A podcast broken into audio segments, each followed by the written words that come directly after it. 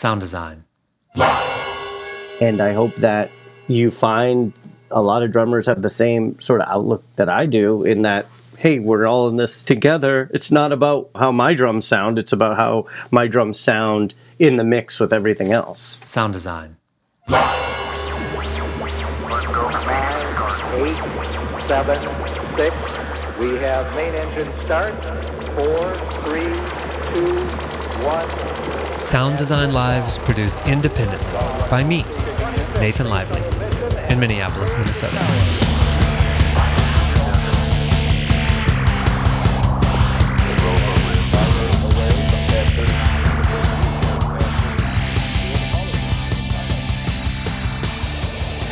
Welcome to Sound Design Live, the home of the world's best online training and sound system tuning for live sound engineers, guaranteed to improve your confidence and consistency and get you more freelance work.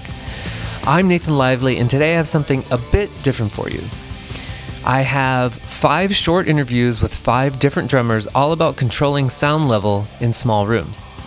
So I was out in California in January visiting some students and coaching clients, and on the drive back from a gig in Moraga Hill, I got into a pretty intense discussion with Tim about the show from hell. So, on the show that Tim worked on, basically everything went wrong that could go wrong on a show. And a lot of it made sense to us. This thing happened for that reason, and that thing happened for this reason, and this is what I'll do next time so it doesn't happen again. But there's one thing that we couldn't figure out what to do about the drums. So, the audience was complaining that it was too loud. Normally, this would be a pretty easy fix. You turn it down, right? At the console or wherever. But in this situation, and in a lot of situations like this in small rooms, if you turn down the PA, then it basically sounds like a drum solo. Okay, so they asked the drummer to play quieter, bring down his level. That didn't work. They could have tried a drum shield or a drum booth if they had one, but that would have kind of ruined the lighting and scenic effects that they have. And those are really important to the client. So they're kind of out of options. So Tim and I were talking about this for a while. We were kind of running around in circles, trying to think of ideas. And finally, I said, we got to get to the bottom of this. So, what I have for you today is a collection of some of the best insights into this question of how sound engineers and drummers can work together to deliver better results for our clients and our audiences. So let's start with some introductions. I'm Gogo Ray, currently drumming for the Paul Nelson Band and Cassie Joy from The Voice. My name is Jason Willer. I'm from the San Francisco Bay Area. I've been a, been a touring and professional drummer since I was a teenager, since I was about 16. I play drums with uh, Jello Biafra from uh, formerly from the Dead Kennedys. My name is Jonathan Ullman. I'm from Boston, Massachusetts. I've been a session player for about five years and been playing in bands pretty much for over 20. My name is Russ Gold. I'm a pro drummer. I've been playing for about 40 years professionally. Um, I live in South San Francisco, California. I play a lot of theater. I've played uh, Rent, Jersey Boys, Wicked. This is Zil Fessler. I play uh, drums in Philadelphia locally with a few bands called uh, Pawn Shop Roses and Dead Flowers, and uh, also play nationally with uh, band Rusted Root. Is it true what they say about drummers?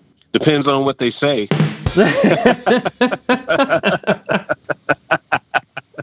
Everything is true and nothing is true. a true Zen statement. Everything they say is true. Unless they're saying something good. What is something that you feel like you have control over that you can do every time you play to really help create great live drum sounds at every show? I always bring my own mics. I'm a huge fan of the Sennheiser E900 series. Okay. You have your drums, you have your cymbals. Yes, that's part of your sound, but also the microphones are part of your sound.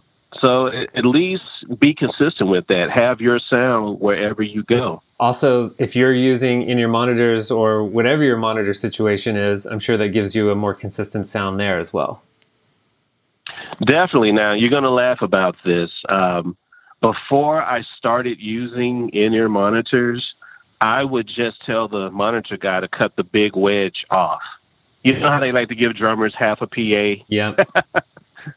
yeah, I would just tell them to cut it off. Just because, you know, there, there's so many things you can put in there. And to me, that's bleeding through your drum mics. Yep. And this way it helps you play to the sound of the stage, the volume of the stage. I have four condenser mics on the kit, so two overheads, one for the hat, one for underneath the ride cymbal. And then I use uh, the 904s for toms. And on floor toms, I use the 902, which is a kick drum mic, because um, the attack is going to come from the stick, but you get a little more umph from having that kick drum mic on, on the um, floor tom. Okay. Then I use the 901, which is the flat kick drum mic, inside the kick drum, and I also use a 902 outside of the kick drum. And then the 905s on the snares. And to me, that's a consistent sound. Most of those come with mounting hardware, or are you using those with stands? They come with uh, mounting hardware, so pretty much clips. And I try to keep a lot of stands away from the drum kit just to give it a cleaner look. Mm-hmm. So the mics are clipped to the snare, rack toms, and floor toms. And then we have stands for the overheads, which I put them behind me instead of in front. I fly okay. them from behind. And I put the uh, hi hat mic on a stand. And then, of course, there's this little device I use on the kick drum to keep the mic there. And it just gives you a cleaner look. It sometimes equipment choices are kind of overlooked or people don't have the finances.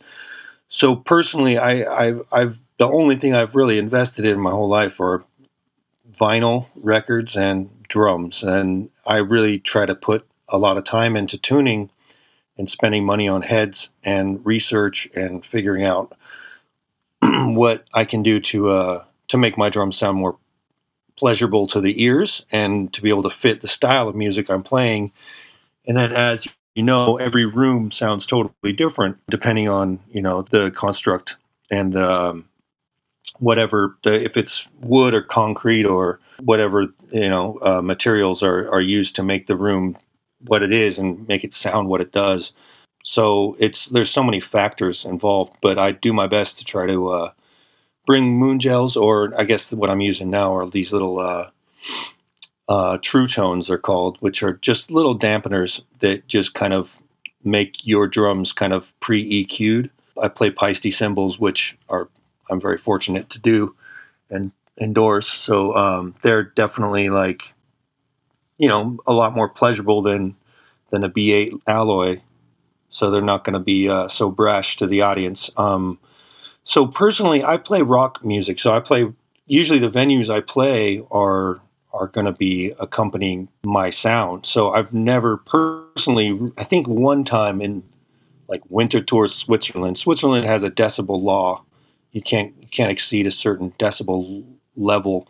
And I think I was probably I had probably a lot less control over my instrument in the early 2000s when I was, you know, a lot crustier and spikier and punker than I am right now. I was probably just beating the shit out of drums um, not really concerned about what I was doing, more concerned about, you know, drinking beer and getting a cute girl after or something.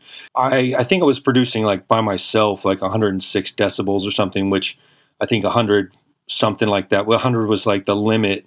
And I think the sound person was telling me to hit quieter, which, as you probably know, is it's like somebody who's not trained to be quiet doesn't know what the hell that means. You know, you have to really work to learn how to play quiet if you're not already a jazz person. If I guess if you're a jazz person, you have to work to learn how to play loud. So it's basically like the two extremes, right? And be able to meet, meet in the middle or to be able to just tell a drummer, can you please be quiet or or play a little quieter? It's it's not really going to happen because you have adrenaline and emotions and and all these other other factors that kind of fit in. Plus, they don't know what is happening out in front of house because uh, they're in the back anyway, doing the hard work, you know. I guess the first thing I do is sort of get a good idea of the venue once I get there, sort of walk around and see what the sound is like just from an acoustics uh, standpoint. And then I make a beeline over to the front of house and meet the sound the sound engineer because this is going to be my best friend for the foreseeable future of the evening. and sort of go over what my setup is, what kind of music the band is going to be playing.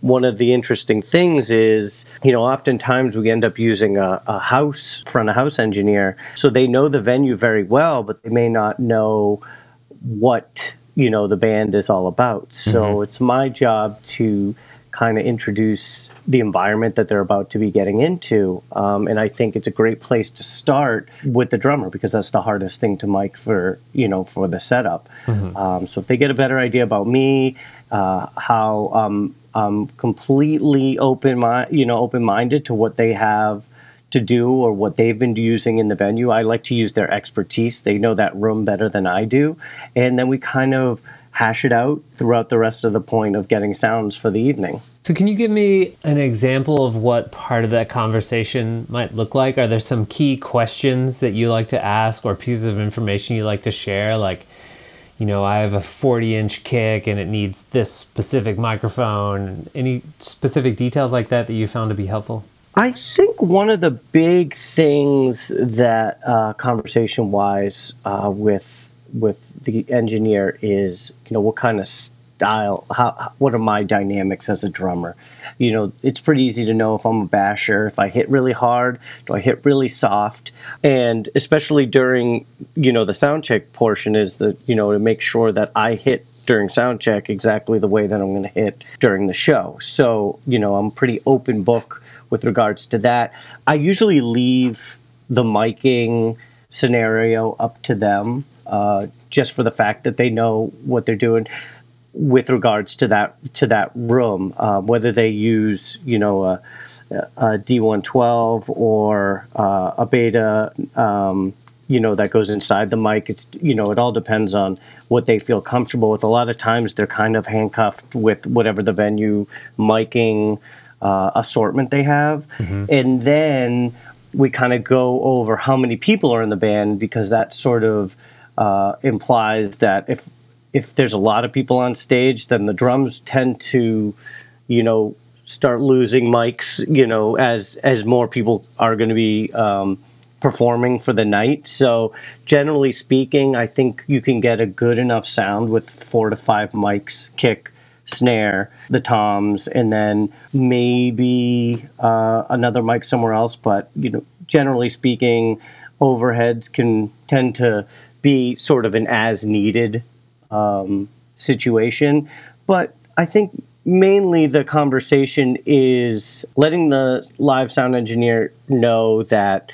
Um, you know, I'm open minded to whatever they want to do. This is this is the sound of the evening. The the drums play a major part in these tracks, or they're more of backing you know, background, you know, in the mix kind of thing. Mm-hmm. Uh, and then I go up on stage and I tune my drums to try and find something that doesn't distract from what the audience is going to hear. So I try to make my drums sound very straightforward across the board. The toms don't usually ring all that much. I don't play a lot of jazz, so I don't need to play you know have the toms uh, tuned very high so you know i try to try to give my kit the most warmth it can have. Mm-hmm. And then if I really want tone and, and all that stuff, that's what I'll find, you know, I'll work with an engineer in the studio for that. But live, you don't really need to hear like the specifics of why these drums sound so good. You just need to, you, they just need to be amplified to a point where they fit well in the mix of whatever else is being ampl-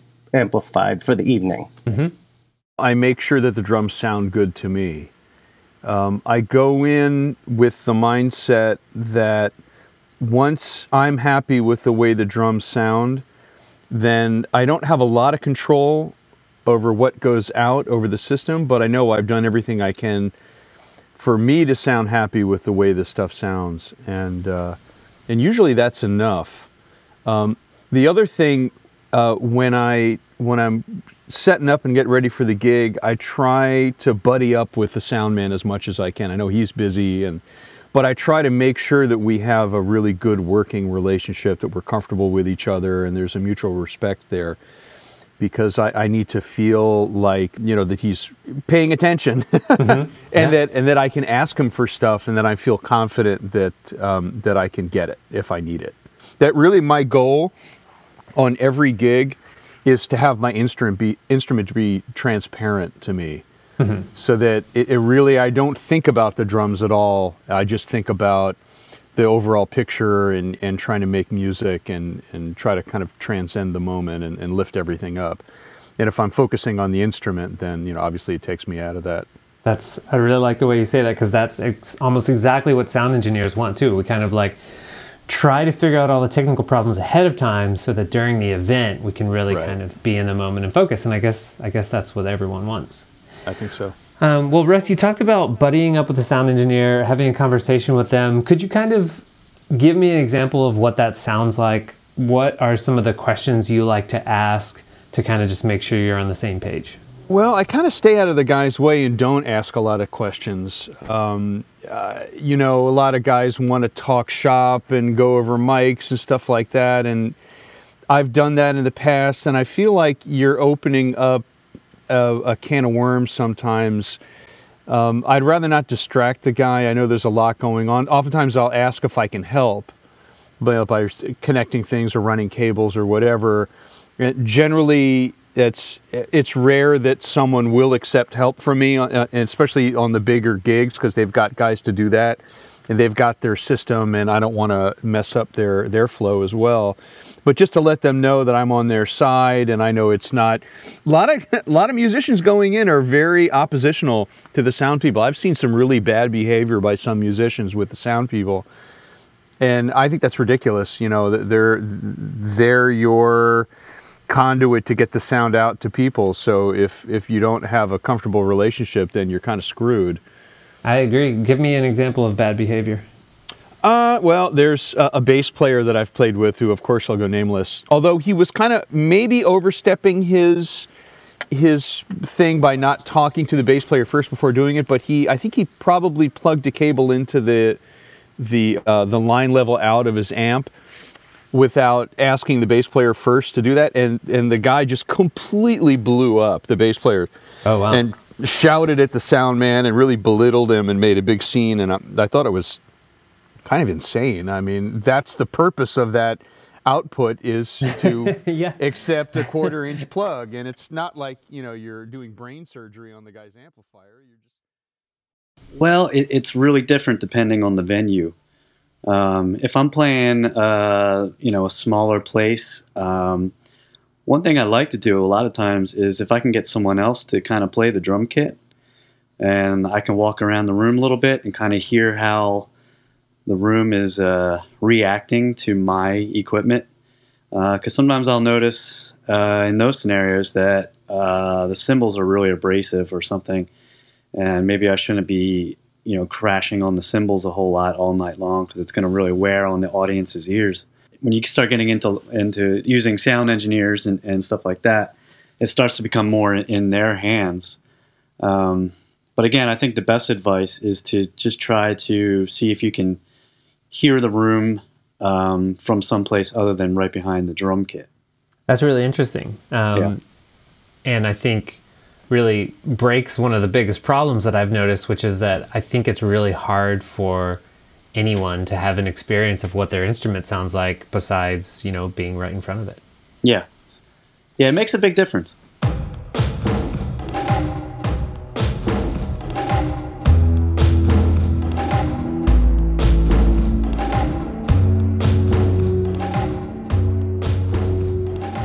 Thinking about all of the sound engineers that you've worked with on all these shows, what do you think is the most important thing that they do to help you get great live drum sounds at every show? Man, some of the greatest sound guys, they just know how to dial it in. They they understand the way you play. They capture your personality behind the drums. So, you know, meaning that they're just not going to throw gates on you from the get go. They're not just going to start adding low end to the kick drum all of a sudden. You know, they, they take the time to listen to what's going on and they understand how you are as a player, how you play as a player, and they just tailor it to that. And that's been some of the best experiences. Sounds like it's a lot of being transparent. So just letting the work that you're already doing come through, um, but also syncing up with what you're trying to do and, you know, amplifying it in a good way. Exactly. Exactly. And, you know, once again, it didn't hurt me to bring my own mic. Some sound guys would go, "Wow, you never see a drummer with quality microphones." And they just kind of understood that you you took this seriously, and you know, knowing how to tune your drums that helps as well. And you, I, I think I just made it easy for them. Oh, and you're gonna love this part. As far as um, the monitor, I'm, I started using the Inner system back in 2016, and all I would put through there is just a little bit of guitar. I didn't need Okay. to hear bass. sure. and I didn't need to hear any drums in my ears because I'm behind the drum kit. I can feel what I'm doing. Plus, I don't crank my ears up. Mm-hmm. I still keep it to a level where I can hear the room. And the guitar I'm referring to would be an acoustic guitar. That's all I wanted to hear, just for the attack.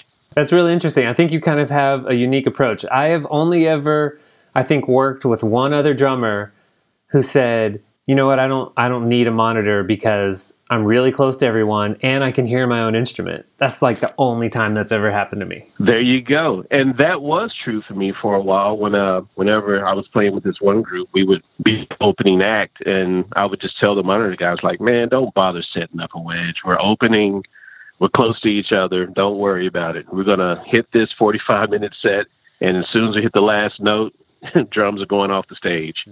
And they appreciated that. Yeah. Plus once again I had my own mics. They appreciated that.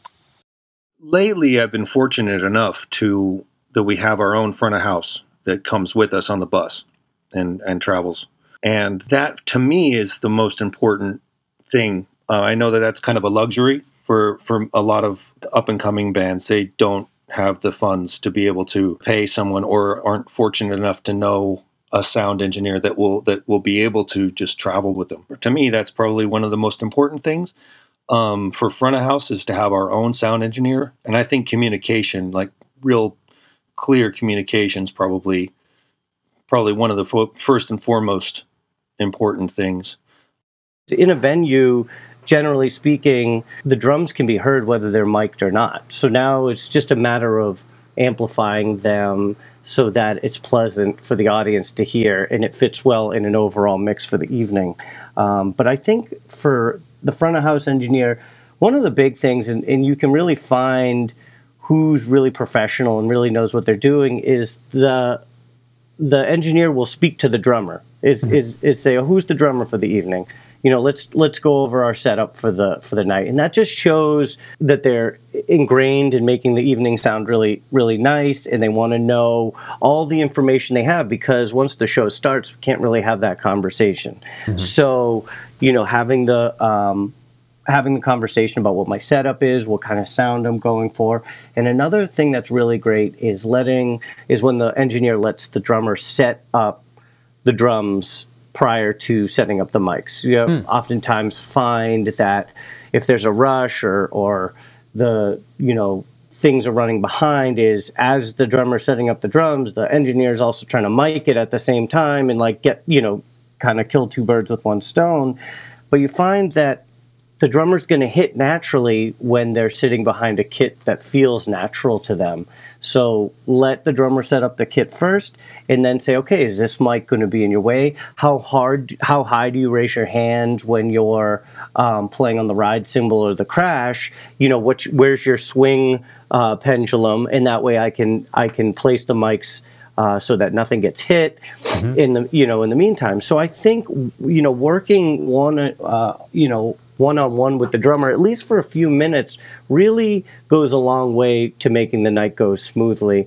Um, and the other thing is an engineer that knows the room really well and can say to the drummer, you know, hey, this is the reason I use this mic's placement or this mic setup.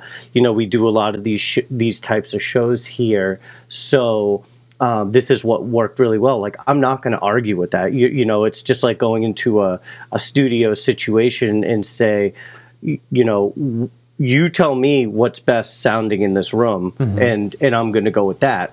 Um, and then another thing will be like how uh, miking placement um, gets set up with you know the stage plot. You know, oftentimes you get um, bleed from other instruments, so like you know close miking plays a big part. So you know, but if there's going to be overheads, you know, does that interfere with you know the guitar amps coming in. Usually, smaller venues have smaller stages, and um, this all gets taken into account. So I just feel like there's a trust factor right from the beginning, and you can really embrace that when the drummer and the engineer have just a few minutes to discuss, find out each other's sort of, um, you know, positive positive moments in the beginning of the night mm-hmm. uh, in that way moving forward to making the night a success for everybody involved but in terms of of how a sound check really should be should be run and in terms of the relationship with the sound man but me personally you know i'm playing an acoustic instrument and especially if i've got in-ears it's really hard to communicate with a sound man. For me, it's really hard to communicate. Mm-hmm. And in the middle of a sound check, there's a lot going on. It's kind of stressful. It can be kind of stressful. There's everybody's trying to get their sound happening, and it's sometimes really hard to campaign for what you want mm-hmm. as a drummer. Uh, you don't have a, I don't have a vocal mic in front of me, so it's hard for me to communicate I just I, I don't want to sound like a whiny bitch when I'm asking for stuff and and it's hard to it's just a stressful situation. So sure. I think that that you can end up being being a little harsh with people because of the volume and the stressful situation and mm, the chaos of right. it. So it kind of speaks to I think what the next question you're going to ask me is is kind of how to how to make sh- you know really what I want from a sound man in terms of setting stuff up is a really orderly sound check mm-hmm. where you start with the drums, you get a really good drum sound, and then you have people raise their hand who wants drums in the monitor. And then you go on to the bass player, get his sound. Have everybody raise their hand. Okay, who wants bass in their monitor? Then you go on to the guitarist, get his sound. Who wants guitar in their monitor? And everybody raises their hand. That's the way to do a sound check. Mm-hmm. And if you don't have an orderly sound check, it's going to be, people are going to be pissed. Mm-hmm. And, and, and, and might be, if the people are inexperienced, they're not going to know how to ask for what they want. They won't even know what they want. But all, they, all they're going to know is they're pissed. And, and yeah. they don't, you know sure. what I mean? And, you know, you're, you're communication you know, breakdown.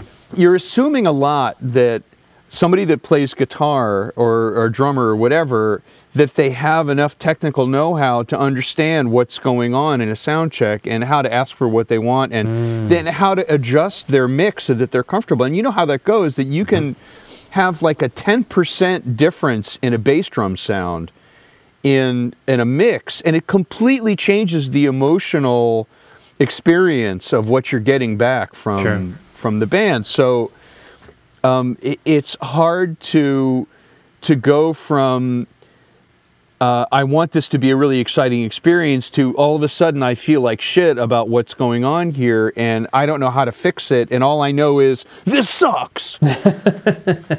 And the sound man is sucks because suddenly my world sucks.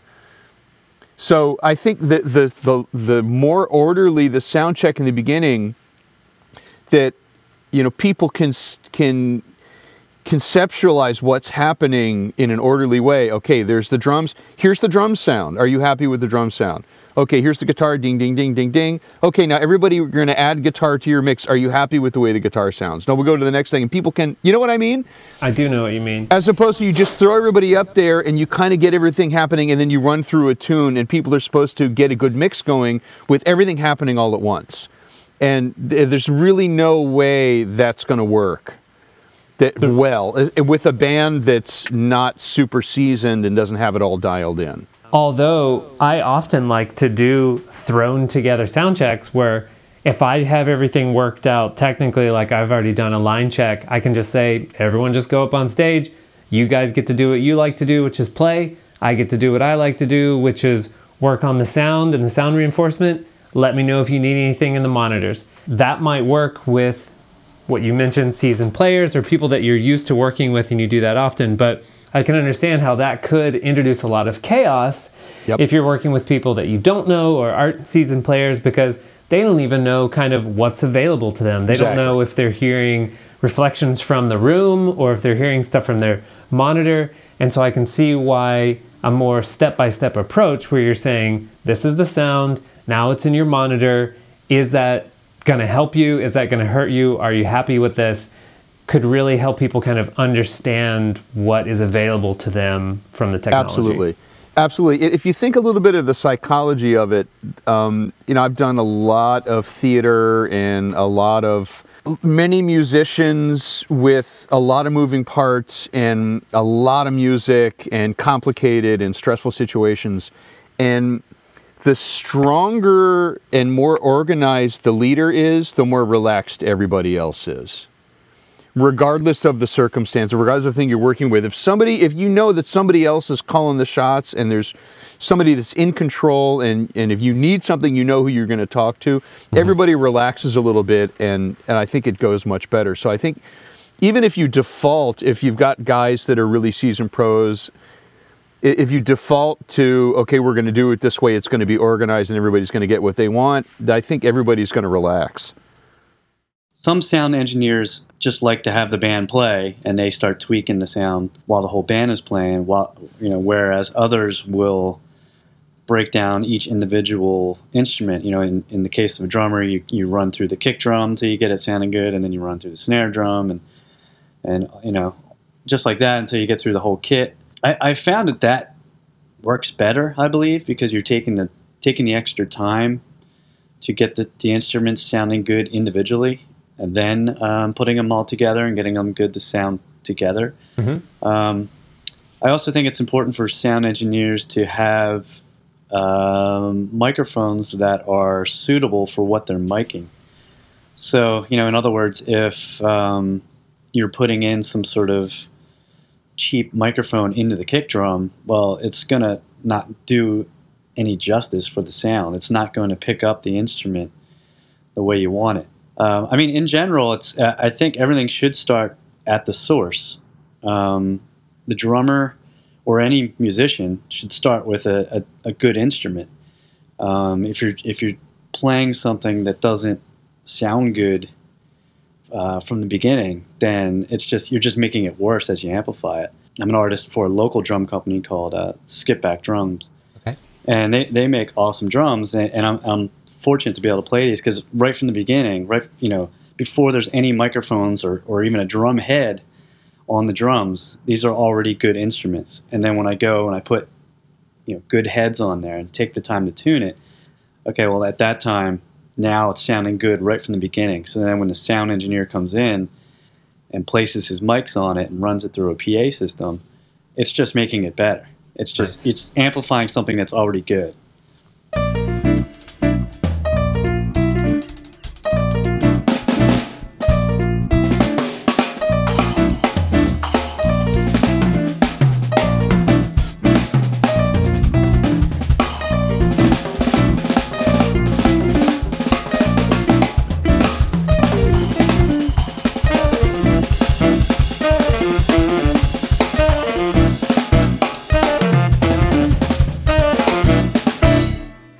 As a sound engineer, can I have more control to lower the drum volume if I need to, bring it up if I need to? Where who kind of has the responsibility in the end? Do you kind of understand the situation I'm describing? Oh, definitely. The drummer should be able to bring it down. And I'm even talking about I played in small rooms where everything was mic'd, but the sound guy ended up using the overheads maybe. Mm-hmm. And that was it. But if the drummer brings it down, hopefully the band will listen to the drummer and bring it down as well. Um, it, it, just starts with the drums. I mean, there should be a communication where you know you you could be behind the board and you just kind of give them a signal, hey, bring it down, stay at this volume. Mm-hmm. But that drummer should always pay attention to you to make sure that everything is cool and you can still have a wonderful performance. So Gogo, if you and I, if you and I are working together and I know that we're going to be in that situation because I've worked in this place before. What's the best way for me to approach you and say, hey, here's the situation. It's often got out of control in the past. What should I say to you? You could say, hey, this is a listening room.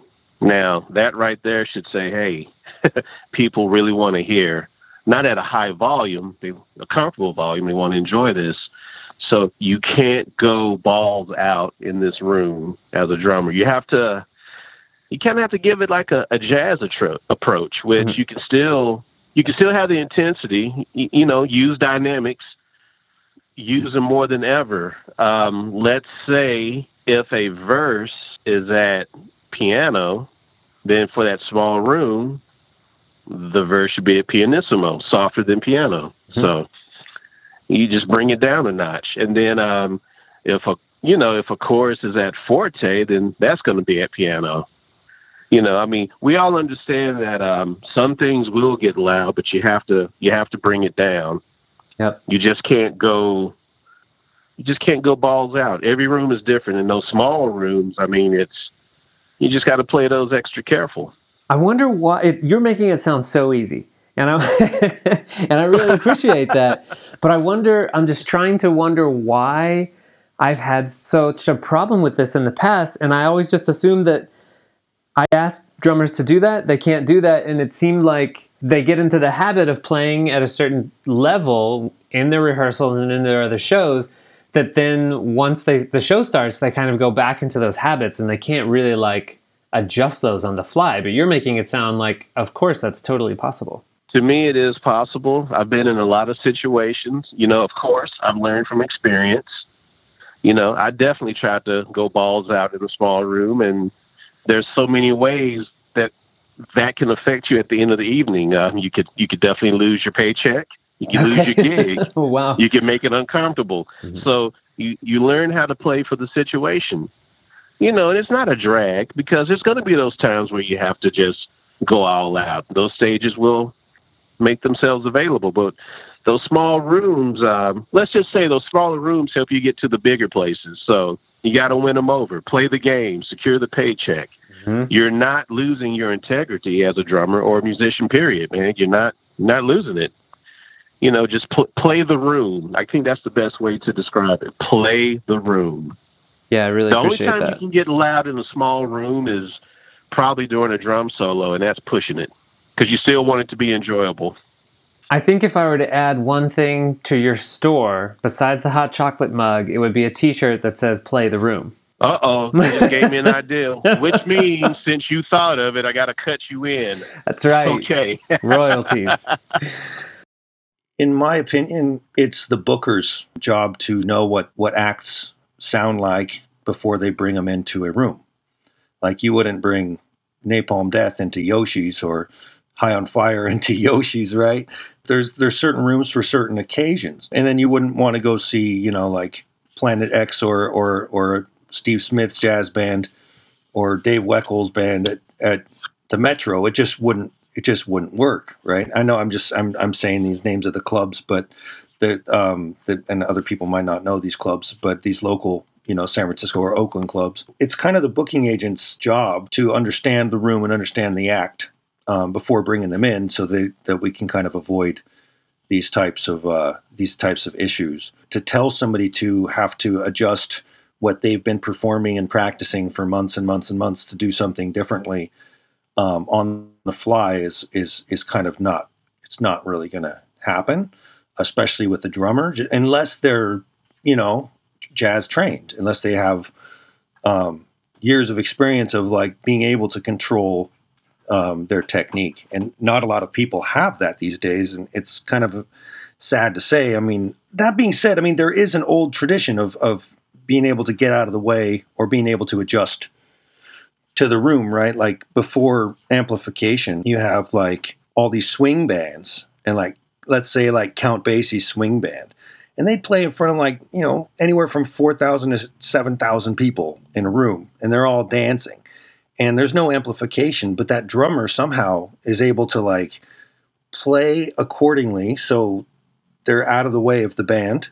So like probably using brushes and other things to not be rude they didn't weren't able to crash on the one back then. They had to crash on the four, so they'd stay out of the way of the music, but then also be loud enough to be able to make people dance. I mean, you got to think about the skill level that that band had pre-amplification be able to rock the house and and at the same time, like you know, like serve serve the music and stay out of each other's way. It's pretty phenomenal to think about. It really boils down to to communication, in my opinion. Like everybody needs to kind of know what they're getting themselves into. And I think that uh, understand etiquette. I mean, there's so many different types of stage etiquette that you know, sound included, that are just so overlooked these days that people just there seems to be a lot of confusion, a lot of chaos, and I don't know. I think with proper communication and, and expectation of you know and preparation, I think that uh, we could avoid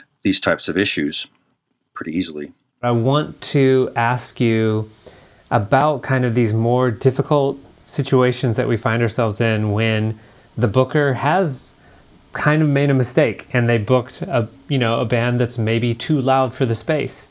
And then um, they also have a drummer that maybe doesn't have the skill to sort of adjust their volume because like they said like you just said they've been rehearsing for months and months to do this thing and be able to you know perform it in a, in, in a certain way that they can't really adjust it on the fly at that point. Once we're in that situation is there any hope I, I understand that in the heat of the situation, people can get pretty testy on all sides, right? Because the sound engineer is getting the heat from the promoter, and then the the sound engineer tries to talk to the band, and they're all full of ad- adrenaline and testosterone or whatever other hormone or drug. you know what I mean? It's like it's hard to kind of get everybody uh, on the same page when there's like you know, and there's a certain attitude, especially if it's loud rock music that they you know want to portray this kind of fuck you and when really they're just kind of making everybody pissed. And the thing that we can do the most is just kind of try to be as prepared for every situation as possible and the band should know which rooms they're playing in. It is hard for for a band to kind of conform and i think that we could as musicians can can try to uh, practice that um, a little more well, I like what you said, Jason, because it's it sounds like you're saying number one, try not to be in that situation where you feel trapped. Like book the appropriate artist for the appropriate room, and then also don't expect um, a drum. Don't expect all drummers to be able to just on a moment's notice adjust their program level, basically adjust their level of, of the stuff that they've been rehearsing. Volume level is a very, very, very difficult thing to uh, to to master, especially when you're when you're used to playing a certain way. There's a certain kind of comfort you get in playing what in you know the realm of velocity that you're used to playing in. Certain certain jazz drummers or certain rock drummers have been able to master this craft, but most people work day jobs. They don't have the time to sit behind the kit and really analyze what the hell they're doing. They just are stoked to be at the gig and be able to let off some steam, you know. So it's like got to think about things like that as well. So, in my experience, dynamics are the biggest part of making a drummer successful and um, being invited back to a venue to play. Smaller venues obviously require dynamics, especially from the drummer, to know that, okay, I can't play the way that I'm, I'm normally going to play, or I have to use. Uh, a different arsenal of equipment, whether that be um, hot rod sticks or brushes or more of a, a, lighter stick, in order to compensate for the reverberation of the sound going around the around the room. Drums can be heard whether or not they're mic'd or not. You know, so if if you're in a small room and the drums sound good in the mix with everything else being uh, mic'd and amplified, then that's sort of the benefit of being able to pull back on one instrument and allow it to find balance with whatever else is on stage. It goes back to having that trust and understanding with the engineer to say, listen, these drums are too loud. Uh, we need to pull them back the engineer can do on his end or her end what they need to do and on my end i need to know like all right it's not going to sound good if i'm just blasting away regardless of what else is going on finding that middle ground for everything to work out well i think is, uh, is an essential aspect to making the overall sound from the stage and to the audience really nice. Okay. So I think that having that like on my end the dynamics and having the trust that the engineer is going to know all right i have to pull this the amplification out um, from the mix because it's too loud and it's it's kind of stepping on everything else, then I trust that's what they're going to do. So teach me the best way to approach you. If you and I are working together, and I know this room has this particular situation, I'm going to come up to you and while we're setting up and say, "Hey, Jonathan, this is kind of a tough situation in this room. The drums are often too loud because it's so small, and then I kind of lose control." How, do I approach you and kind of get you on my side so that um, and kind of say like, I need you to play quieter. Yeah. Well, I mean, for me speaking personally, that conversation is I, I look forward to that conversation because that means I'm going to be doing something that is helpful to everybody involved. Um, so if an engineer comes up to me and says, "Listen, this room can get really loud really quickly, and then things can kind of get out of hand," and then I'll do my part to say, okay, wh- what have you found that works? Is it a matter of me playing softer? Mm-hmm. Is it a matter of me using, uh, you know, different sticks or anything? Just let me know. I know these songs well enough that I should be able to play them, you know, in any environment, whether you know, in an arena or in a small like coffee shop. You know what I mean? Mm-hmm. You know, I don't look at that conversation as a negative thing. I kind of look at it as a as somebody giving me uh, like a cheat sheet before before time because I don't want anybody to come up to me after and be like, "Man, the drums were so loud." That's the last thing I want to hear. So if you can give me sort of the cliff note you know, you know, answers, you know, prior to the show beginning, that's going to be great. I'll adjust as a drummer. I'll adjust as a professional musician to whatever needs to be done. But I'm using you as the expert of that environment to tell me what, how, you know, what works best. Maybe the drums go in a different location or something like that. So I, I look forward to that. The interesting thing about what I do as a session player is I could be playing, you know, uh, in front of 2,000 people one night and then the next night playing in front of 20 people, my venues, you know, switch across the board from a day to day basis. So I do need to know how to evolve and adapt to whatever the environment is. Whereas somebody who's on a on uh, an arena tour kind of only knows arenas, you know, for an extended period of time. If if you tried to take that same set and put it in a coffee shop, it's not going to go well. So for me, I have the the added benefit of playing different places every night, drastically different places and drastically different sizes, um, so that I've been able to adapt. And I use the the sound engineer like my most valuable commodity for the mm-hmm. show. Okay. So, Jonathan, you mentioned what works best a couple of times. I feel like maybe that's a key phrase that I could use when I approach you and I say, "Hey, Jonathan, in this room, what works best is if we, you know, keep the drums over here, and also if you can probably play at about 75% of what you would your normal volume in a, in a larger space that kind of information is invaluable for me i mean that's why i tend to get to uh, venues early and get to meet the sound engineer uh, right off the bat mm-hmm. uh, and, and ask those questions. I mean, that information is so vital to making sure the the the show um, goes goes off without a hitch or there's no surprises. Because like i said once the show starts these kinds of things are mainly on the sound engineer to do whatever they need to do to make it sound okay. So sure. by giving me that information, I can take with it and then I can go back to the band and say, hey, listen, this is what I need to do. I don't know how that's going to adjust with you. Uh, maybe we can try it at sound check and then have that conversation with the sound engineer say, hey, listen, how did that sound? What can we do differently? And also take into account that there's nobody in the room. When people come in, does that tend to, you know, warm up the sound a little bit, you know, because there's more bodies for the sound to reverberate off of. And so all that information is taken into account as soon as the set starts because mm-hmm. for the next you know once the set starts that's all the information that we're using and we don't want you don't want to have to think about it at that point sure. you want to like look at the sound guy and have him you know waving his arms and saying this is too loud you know you kind of want to look out and and see that. Usually, what I do is on the second song, I kind of look out to the sound person and sort of give a thumbs up, thumbs down, and you know then we can kind of go from there. But if I see a thumbs up, this is sounding good, you know they're still making small tweaks to at the soundboard, then I'm then I'm happy and I can focus on the rest of the set. Nice.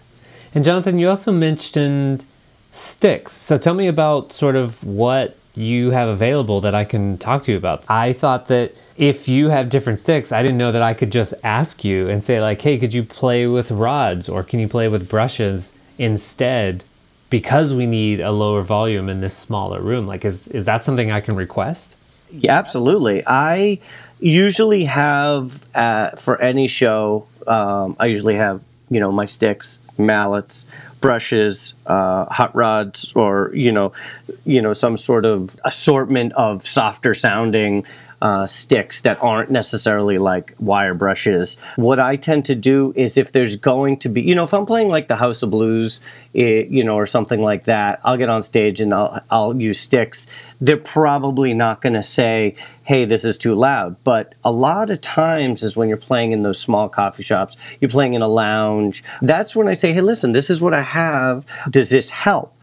They may say, no, we tend to use, you know, sticks are fine but the sound check portion of the evening is you know the best time for for these things to kind of be tested out. The one problem with using rods or brushes is it's a completely different engineering of the sound. So it wouldn't work very well if i started out the night with you know some sort of rods and then i noticed that like people are really into it and maybe we could get a little louder and then pull up sticks now I've put a lot of pressure on the sound engineer to kind of compensate for the fact that my drums are going to be a lot louder. So I try to avoid that at all costs. Or I say, hey, listen, I'm going to use these, but at some point in the night, if you look over to me and be like, you know what, you can you can bring them bring it up a little bit and use sticks maybe play tastefully with the sticks but you know you know you can use them to get a little more crack i'll adjust on my end if you want to do that. But you know, that's all sort of in the communication that you're establishing at the beginning of the night to say, mm-hmm. "Listen, you're my eyes and ears out there." You know, you know, once I'm behind the kit, I have no idea. It's a completely different sound on stage than it is up there. You know, that kind of communication is super helpful. But I wouldn't. I'm not going to be offended if you say, "Hey." We found that it works really good if you use it like sort of a rod situation. I'd be like, great, that's awesome. Uh, that's exactly what I'm going to do. Oh, then. cool. Do you think I should own some of those? Would that be appropriate for a sound engineer to like carry some rods or like I don't know what the other options are available and have those potentially in case I offer that and someone says, "Oh, I would do that, but I don't have those." And I can say, "Well, I have some right here." Yeah, I mean that would be you would you would look really professional. I think if you, I, I, honestly, the the the funny thing is, is you know having this conversation with you is interesting because in my perspective, if you said that to me or you had those, I'd be like, this is awesome. I wish I could play this venue every night with this with this with this gentleman who's has all the things that you know we need to make this be a successful evening.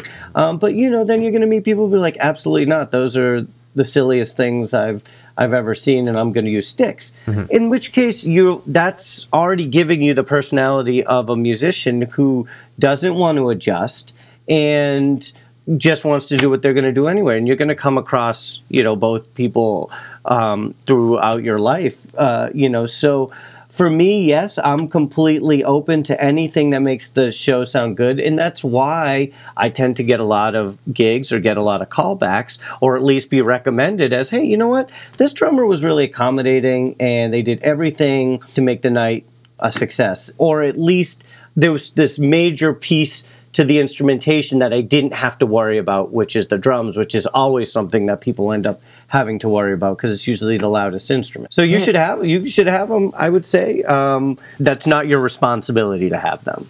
Jonathan, this is the perfect opportunity for you to plug your sponsors and say you need to get the Zildjian low volume cymbal set, and you did not take the opportunity. I mean, I've used them in, uh, I've definitely used them in situations, and it's pretty awesome to to have that versatility. But I would say um, I'm very very fortunate and I do not take for granted that I'm endorsed by eight wonderful companies. I use Ludwig drums, uh, Zildjian cymbals, Vic Firth sticks, Evans drum heads for in ear monitors. I use Westone in ear monitors. Um, I use two accessories that I have on the drums uh, big fat snare drum, which is fantastic for getting that fat sound you need on the drums, and also use drum tacks, which are a, great uh, situation to uh, another muffling situation. Drum uh, and then to drum tacks. Yes, it's kind of like, you know, in the same vein as moon gels or. And then uh, to c- protect all my stuff, I use uh, protection racket cases. Um, and so I'm very very fortunate that these companies support me and what I do. Um, but I would say having a good arsenal of equipment, not to say you have to spend a lot of money, but just as you're going through your career as a drummer, to have an arsenal of equipment that keeps you versatile in lots of different situations.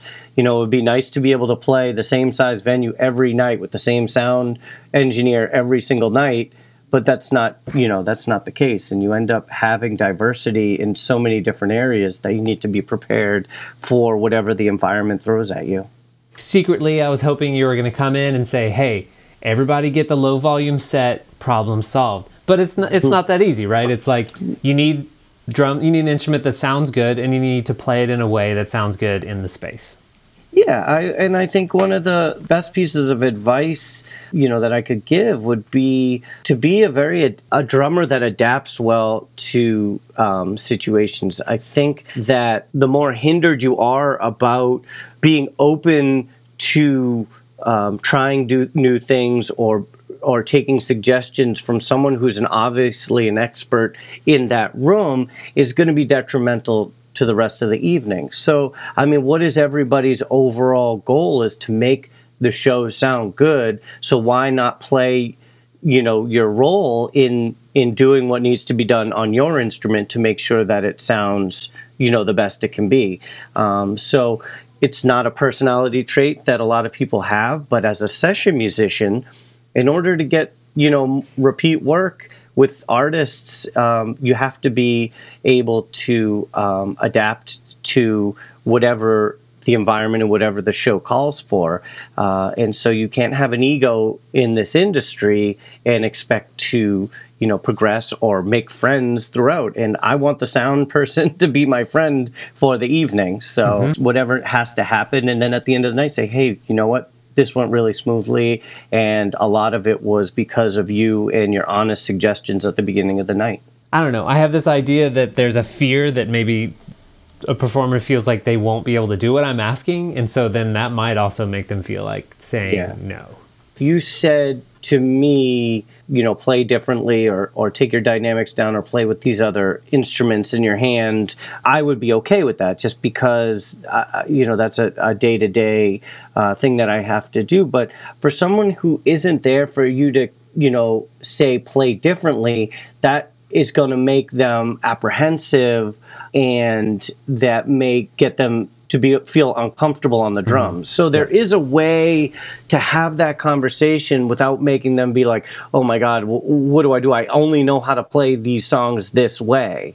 You know what I mean? Whereas mm-hmm. whereas they can they can still come at it and say, um, "Okay, basically what I'm telling you to do is this room echoes a lot." Even if there's people in here, we got we got concrete walls everywhere. The sound bounces quickly and it can get out of hand very quickly. So please take into account that when you're playing and, you know, play thoughtfully. I don't want you to change your parts or change how you're playing. Just just play thoughtfully and and and you know we can we can at least start from there you know rather than being like can you use these different sticks or can you play at 75% that's i don't know if you golf it's like t- somebody saying like take your swing back 75% that's going to screw you up on your uh, you know on your follow through because you're only used to taking a full swing mm-hmm. you know what i mean okay. so like so just having you know the conversation to say listen this is the situation of this room how would you adapt if somebody asks you hey can you please talk softer you know you know how to Yeah. do that like if you're in a library and say hey you're talking too loud you know how to change the volume of your voice so that you're talking softer to accommodate the acoustics of the room you should be able to do that on your instrument too I can start by just kind of describing the problem, describing the situation, and not start with adjustments that I'm that I'm asking you to make without even hearing you play. Exactly. And you could have that conversation in the beginning, or you could not have that conversation until you hear how sound check's going. And you say, hey, listen, this is what it sounds like out there. Uh, I just want to tell you from an honest opinion, even if we get 50 people in this room, it's not going to change too much. So I can't hear your lead singer. Your guitarist is getting completely blown out, and your bass player is inaudible. So if we come together as, as a group, you and your band discuss how we can make this a little more even. You know that that kind of conversation, you know, would be a, nice thing to be able to have, but doesn't often happen that way. Um, but usually, it's the drummer that needs to accommodate and sort of find the balance with their instrument to make it match better with the other instrumentation on the stage. But also, you may find a, a sound person that's been working 10 nights straight and hasn't slept in, in a week, and they really don't care. You know, they just, this is their last day and they finally get a day off tomorrow. That always comes into play too. And that's why it takes, you know, a, a, a smart drummer to be able to make the adjustments independently, knowing how these certain rooms tend to sound. the most effective thing is to put up a shield around the drums. Um, no drummer likes that, but if if that's what you need to do, that's what you need to do. The other thing is if you've got a good enough relationship with the drummer to just keep on him.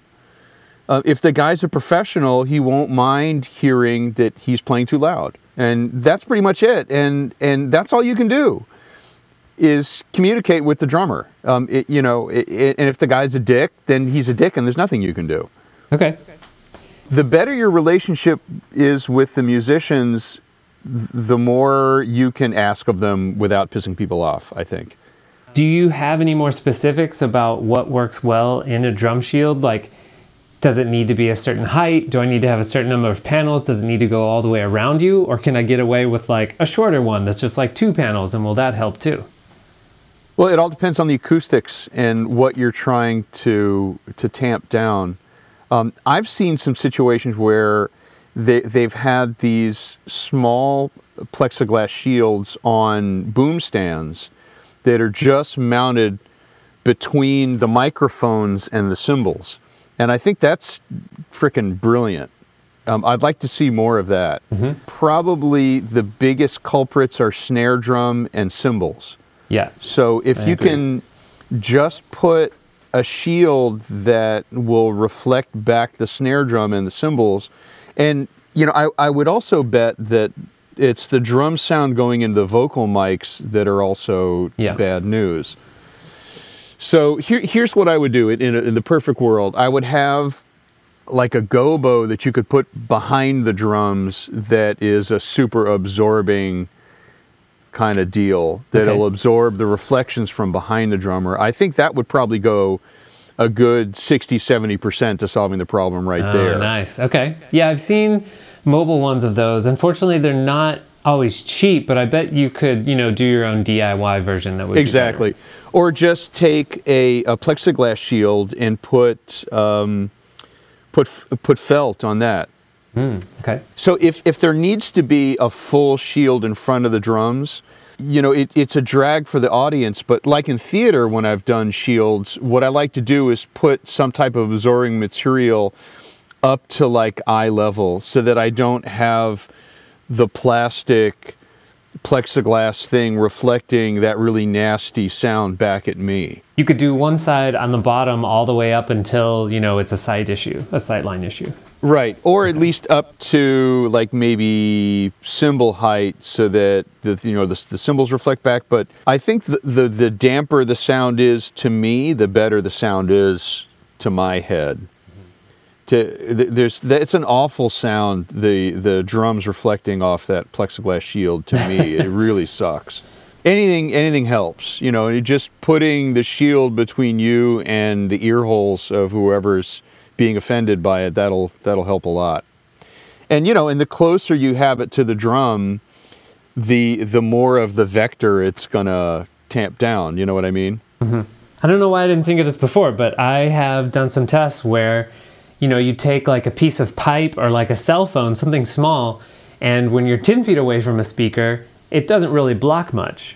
But when you get really close, the closer you get to it, the more it blocks. So yeah, that makes sense that the closer you can get to it. I've done stuff in the theater where um, I've taken a music stand and put felt on the music stand and put that right next to my drums in between myself and whoever is is being offended by it and that's actually worked out really well or or put it right next to the person even better so that they they're not getting all my cymbal wash and everything and, and sometimes really small uh, little barriers can do the trick What is the best way for me to sort of approach you and say, "Hey, Russ, here's a situation. Um, you know, we've got this. It's going to be a reverberant, small space, and I've got this client that wants to keep the volume low, and I need to be able to balance and mix everyone. Can you help me sort of control the volume in the room? Like, what's the best way for me to approach you about that, and to see if you can lower your volume or control your dynamics?"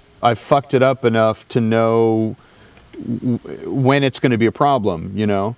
So going into it, I already know where the problem's going to be, and I don't mind because, as you said in your in your your questionnaire, that it's really hard to know what the sound is like in the other end of the room. So you know, I might be playing at one volume, but it sounds completely different than my experience in the other end of the room. So I'm I'm fine with having input from people. My kind of policy in, in, in dealing with other people is to be as direct as possible and not try to not offend people but I mean, not be brusque, but to just be as matter of fact as you can. I found that sometimes the more you try to couch what you're saying and wheedle around, the more start, people start getting tweaky. Mm-hmm. But if you just say, you know, as soon as the gig, you know, as soon as people are setting up, this is a really live room, we need to keep the volume down. In my past experience has been that the drums are the thing that projects the most in this room. So I'll let you know if it gets too loud mm-hmm. And then just let me know if it gets too loud and not "Oh, i'm really sorry you really sound great. And i think it's probably the bass but i think it'd be good if you played a little softer. Now that's really it's not useful. I mean you're you're you know it, it's it comes off as manipulative a little bit. So if you just say drums are too loud you know i'm sorry to, i'm sorry but you know i gotta i gotta let you know the drums are too loud out front you mm-hmm. know. Yeah. and that's it. And and there's not much you can do if the guy's a dick then you know but you know also having said that i'm not the most tactful person in the world so you know take take my advice with a grain of salt but I'm imagining that you're thinking of times when people have tried to be nice to you and it's pissed you off, you know, because it, Yeah. it can sound like criticism. You're like, you want Right, me to do yeah. what? right exactly i mean just tell me tell me what the reality of it is and i'm going to make a decision about what i'm going to do you know if it's the drums are too loud okay i, I got the drums are too loud so i'm either going to adjust to that or i'm not And hopefully i'm not a dick and i'm going to do what's right for the room yeah. you know but sometimes there'll be a vague thing where oh the band is too loud or you know people are complaining they're putting their fingers in their ears or something but it's there's it's not specific enough and if you are vague then you're not going to affect any change at all Yep. Just you go up to the drummer and say the drums are too loud out front Yeah. It's funny to have to like take a high quality instrument and then like buy something else to turn it down. But that's probably, I think that's the most common way to do it, you know? Probably what I would rather do is uh, just bring an electronic kit, at least something that I know is going to sound good. It might not be as much fun to play, but I, you know, I I mess around a lot with um, with Superior Drummer and sample drums, and I know I can get a really good sound. I have never thought about asking that. Is that appropriate for me to say, uh, hey, does your drummer have an electronic kit? Or hey, Russ, is it possible for you to use an electronic kit on this show? It depends on the show, but y- yeah, I mean, absolutely, it depends on the room. I've played in a band where they do, um, you know, a lot of rock and roll, and using electronic drums is pretty standard issue for small rooms. Um, you know, where it- it's like a big '80s kind of rock. You know, you want a really big sound, and you just can't get that playing soft. I guess I always thought that electronic kits were, you know, they have sort of derogatory things about. I don't know. They do. They do. Um, Just doesn't look no- as manly. it doesn't look as manly and it's not as much fun to play. It's not nearly as musical. But I've I played a church gig for over ten years on what was at the time the the highest end Roland V drum you could get. And I went from hating it to tolerating it to kind of enjoying it. You know, once you get used to it, and you know what the limitations of it are, and, and it's it you know it's kind of fun. At least you don't have to think about the sound. You can play. You can hit as hard as you want. You know it's never going to be too loud. And then I I migrated into using my own sounds uh, with a laptop, and that made it a lot more fun. But you know, it it uh, it depends on the drummer. If if the drummer's not experienced using an electronic kit, it could really suck because it's a different yeah, instrument okay. It's not like playing a regular acoustic drum set. And if you're not experienced using them, it can really suck. Mm-hmm. It's a different instrument. It's not an acoustic drum set, and and the approach to playing an electronic kit is different than playing an acoustic kit. Here's something I think is really valuable. Musicians and uh, sound people should have an agreed upon hand signal for adjusting mixes uh, you know, a vocalist is like, you know, you like make a, a hand signal of somebody talking and guitar, keyboard, drums, you know, that so that if I'm trying to get the sound man's attention to do something, that I can make a hand signal to let him know what I need. yes. You know what I mean? So I that do. they're like drumming is obviously you're waving sticks around. Bass is like, you know, like maybe you're you're acting like you're slapping a bass, and guitar is like you're strumming, and keyboard obviously is you know you're pounding on a keyboard. And oh, here's the other thing. This is really I think separates the really good sound people from people that piss me the hell off. That when you ask for something, when I ask a sound man for something, a, a change in volume, make it small incremental changes. It f- just pisses me off so bad where I'll ask for a little more keyboard and they end up just killing me with, with excess volume. Yeah. and it ends up creating more problems that it solves. Sure. So please, incremental changes. Yeah. I would rather ask several times for something than ask once and then end up having hearing damage. Yep. And then get ignored once it happens because I'm suddenly pissed off and oh geez, what a dick the drummer is. Yep. Don't want to talk to this guy anymore. Yeah, I mean what I end up doing is either unplugging the monitor or just turning it around. Because I I'm you know, I I'm old and irritable. I already have tinnitus. Oh man. So, you know, uh, there's only so much, you know, blasting I can I can deal with. What I what I would suggest uh, for a really happy drummer, if the guy's using in-ear monitors, to, and this is what I do pretty much um, all the time, is I carry a stereo microphone and set it up aside from the house setup. I just set up my own microphone with a mixer and blend that in to the overall mix that I'm getting. So I get an actual true organic mix of what's happening with my drums. Because if, if the, here's something that, that sound people don't understand when it comes to drums and in-ear monitors. You can't fucking play drums with in-ear monitors unless everything is mic'd because 100% of what I'm hearing of me is coming through microphones. Mm-hmm. So if all I have is like bass drum and snare drum mic'd or something like that, and I'm using in-ear monitors, I can't balance, I can't play like a normal human being. I can't balance my sound because I can't hear the toms right. I can't hear the cymbals in a proper balance. I can't hear the overall drum set like an actual instrument. So I've got to either have everything mic'd or I've got to bring my own mixer and my own micro, my own stereo microphone and have a have like an overhead thing where I have a really good balance of what's going on around on my drums. It, it can't work with just one or two mics. It's got to be all or nothing with with in-ear mics, I think. If you want to get a really good performance, I mean, if you get a drummer that can't play, then it doesn't matter. but if you got that really is trying to do a really good performance and really can play the, the drums like it, um, an actual musical instrument where everything matters and you're trying to get the nuance and the balance, everything's got to be mic'd and it's got to be mixed properly to the in ears. You mentioned not having a mic a couple of times now, and I wonder if it would be make communication more successful if I always set up a mic for the drummer and just put it into other people's monitors and Oh, just yeah. so we could have a conversation. It's an excellent idea. Um, the, I, I've played Jersey Boys, uh, toured with them, and there was always a microphone at the drum set for emergencies if I need, you know, with a switch on it. So that if I needed to speak, I could pick up the mic, turn it on, talk into the microphone, and put it back down again. Yep. And it, it's, I think, important that it has a switch because it's going to fuck up my in-ear sound if that mic is on. You know, if I put it by the floor tom, then you know it's going to sound ridiculous. Every time I hit the floor tom, it's going to be, you know, like crazy. Well, there is no easy solution to that. Uh, unfortunately, you should ha- you should start out with having a drummer that is able to play to a room. That's a lot easier said than done. It's actually harder to play drums quiet than it is to play them fast and loud.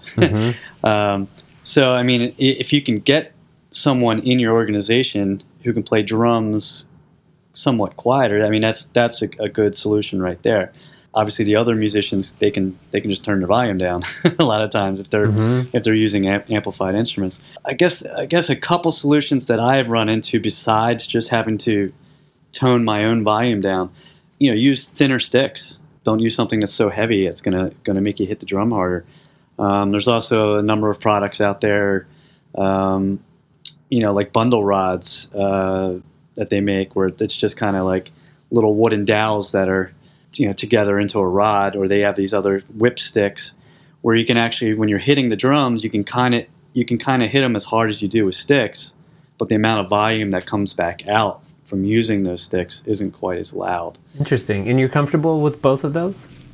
Yeah, yeah, I, I find that um, to be easier than playing with sticks and trying to be real quiet because drums are loud. You know, it's there's no way around them. They're loud, and when you hit them with a with a hard stick, they're going to produce a loud sound. So if you play with something a little softer, it, it's gonna it's gonna control the sound, and it's I think it's going to be easier on everybody. But going back to what I said in the beginning, if the drummer or even the sound engineer can walk around and hear, you know, okay, the cymbals are really abrasive in this room. It, it's, you know, it, and they may not be loud. It may just be irritating uh, frequency frequency wise. And if they, someone can walk around and hear that, or tell the drummer, hey, listen, you know, tonight, you know, play more of your beats on the hi hat. Kind of stay off the cymbals. You know, don't don't hit them all the time. You know, because a lot of times the cymbals get into the guitar frequencies too, and it, and it just makes everybody turn up. And um, you know, I, that's what I have found when I have to play in situations quieter. So let's say that we just did part of the sound check. So then I come up to you and I say, Hey Zill, I was walking around the room during the sound check, and it sounds like not only are the cymbals kind of abrasive, but they're also getting into the vocal mics a lot, and the snare drum is really popping out of the mix, and I'm not really able to turn it down anymore. So can you help me with that? Yeah, definitely. I mean, I, I would reach into my uh, into my stick bag and and uh, get get something that's a little lighter. Play it, play with brushes maybe uh, if that's possible, and definitely uh, you know I would play the cymbals less. Stay on the stay on the toms. Don't hit the snare so hard. Wait, where's the part where you tell me to fuck off? Well, I, I haven't been able to stay busy with that kind of attitude. Uh, that's interesting. So I didn't know about asking. Um, I didn't know about just lighter sticks. I knew about rods and I knew about brushes, but lighter sticks I think is a really good tip. And um, also, I think just talking about the tone maybe and not only the volume is a really good tip. I can say, because a lot of times that that is really it with the cymbals is like you know what the volume might actually not be a problem if it wasn't for the harshness so Yeah. what can we do about that Yeah, I mean, a lot of times harshness is mistaken for volume. You know, if something is very mid-rangey and it's bothering your ears, you think that it's loud. I mean, I mean it. it- It's just it's at an it's an irritating frequency, so you perceive it as being really loud and mm-hmm. irritating. So sometimes you want to work around those frequencies and not not push them in people's faces so much.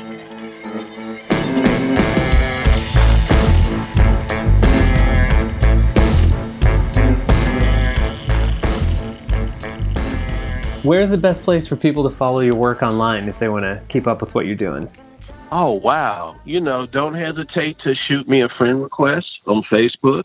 There's also the fan page, which is called Go Go Ray Drum Counselor.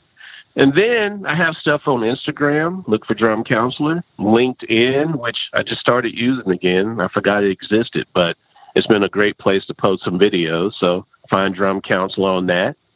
So I, I mean, I am on Facebook and on Instagram, just Jason Willer, just my name. I think Instagram, I'm just Jason M Willer. I'm at uh, JMU, so Jonathan Matthew Allman, JMU Drums.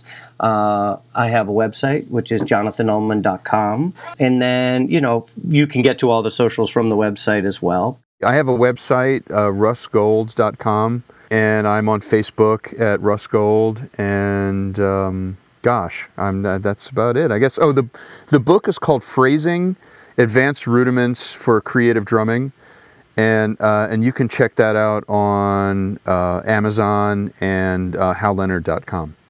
Best place to find what I'm doing is I have a Facebook page called Drums by Zill, and that'll that pretty much keeps uh, I, I keep that updated with gigs that I'm playing and, and photos and, and things that I've I've done. sound design Wow, that was a lot of information. And you made it to the end, so congratulations. I definitely learned a lot by all of the contrasting opinions in today's interview, and I took a lot of notes. So if you were driving and you couldn't take notes, don't worry, I wrote them all down for you, and you can find them over at sounddesignlive.com. I think my two biggest takeaways from this interview today are number one, everyone wants the same thing, right? Everybody wants to have a great show and get more gigs so they can have more great shows. And number two, although the simplest solution might be for the drummer to play quieter, not all drummers are going to be able to change the way they play at a moment's notice. So, as sound engineers, we need to have a diverse set of solutions to meet the needs of the player, just like drummers need to be able to adapt to a diverse set of rooms. There were several pieces of great music in today's episode from the drummers that I interviewed, and they are all detailed in the show notes for the episode. Sound Design Live is supported by Bob and Ellis, and you can start supporting the show today for as little as $1 per episode over at patreon.com slash sound design live. No